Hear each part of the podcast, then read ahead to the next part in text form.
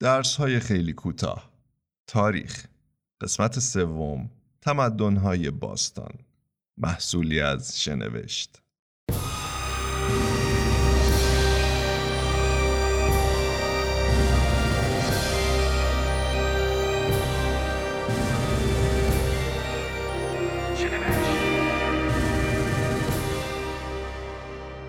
تاریخنگاران هشت ویژگی را برای تعریف یک تمدن برشمردند.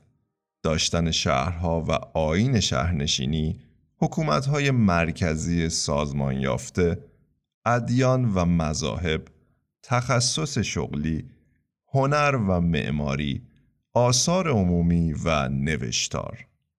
مردمان باستان تمدن‌های منحصر به فردی را پرورش دادند و میراث امپراتوری هایی که بنا نهادند بر انسانهای پس از خودشان تأثیرات فراوانی گذاشت. تاریخ پژوهان برای ارجاب رویدادهای تاریخ باستان و نشان دادن ترتیب وقوعشان از قراردادهایی مانند پیش از عصر حاضر، پیش یا پس از میلاد مسیح و نظایر آن استفاده می کنند. دنیای باستان در هر دو سوی کره زمین شاهد تمدنهایی بود که آثاری دیرینه از خود برجا گذاشتند. نیمکره غربی شامل قاره آمریکای شمالی و جنوبی شاهد تمدنهای کهنی همچون مایا، آزتک، اینکا و میسیسیپی بود که پیش از ورود اروپایی ها به آمریکا وجود داشتند. این تمدنهای بومی قاره آمریکا از دولتها، ساختارهای اجتماعی، ادیان، فناوریها، محصولات و روشهای کشاورزی بیمانندی برخوردار بودند. اکتشافات و استعمار اروپایی ها طی قرون 15 تا 17 میلادی تأثیرات دراز مدتی بر جا گذاشت که با مطالعهشان می توان درک و دریافت بهتری از نیمکره غربی امروز به دست آورد.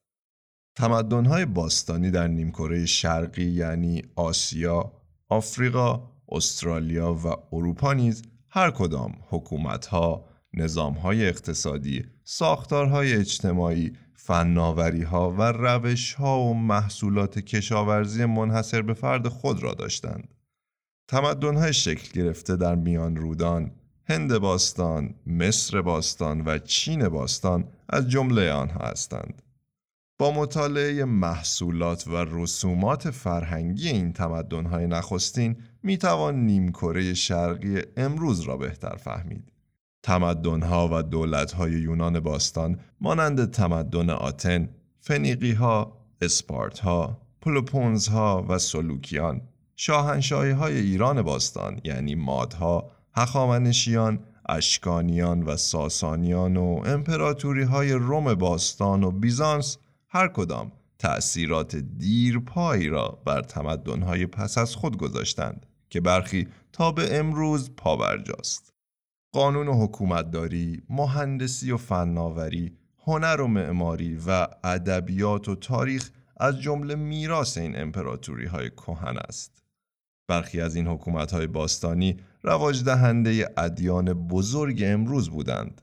مثلا امپراتوری روم نقشی کلیدی در گسترش مسیحیت داشت همچنان که خلافت اسلامی در گسترش اسلام باستانشناسان رویدادها و مسائل تاریخی را از چشمانداز مردمانی که در آن دوران میزیستند توصیف می کنند تا از ارزیابی گذشته بر مبنای هنجارها و ارزشهای امروزی جلوگیری کنند.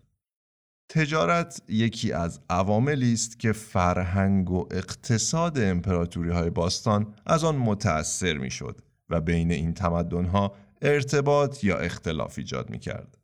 مطالعات تاریخی از رونق تجارت در امپراتوری آشور، ایران باستان، مصر باستان، پادشاهی کوش، فنیقی ها، شبکه تجاری یونانیان و جاده ابریشم در نیمکره شرقی و تمدنهای آند و آمریکای میانه در نیمکره غربی در عصر باستان حکایت می کند.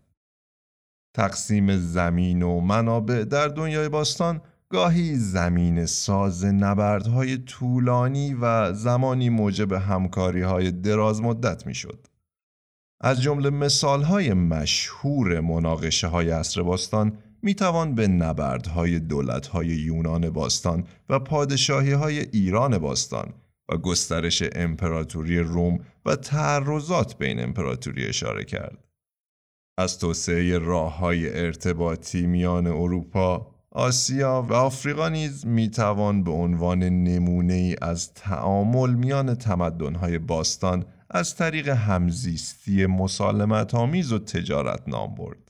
مطالعه تعاملات و تنازعات تاریخ باستان درسهای آموختنی فراوانی دارد. شما درباره دنیای باستان چگونه می اندیشید؟ چه نشانه ها و تأثیراتی از چهره ها و تمدن های دوران باستان در زندگی امروز به چشم می خورد؟ منتظر شنیدن دیدگاه شما در شبکه های اجتماعی شنوشت هستیم. با اشتراک در شنوشت.com می توانید سریال های پادکستی ما را پیگیری کنید. در قسمت آینده به قرون وسطا و فئودالیسم خواهیم پرداخت. در اینجا به پایان قسمت سوم تاریخ از سلسله درس های کوتاه شنوشت می رسیم. پیروز و سربلند باشید.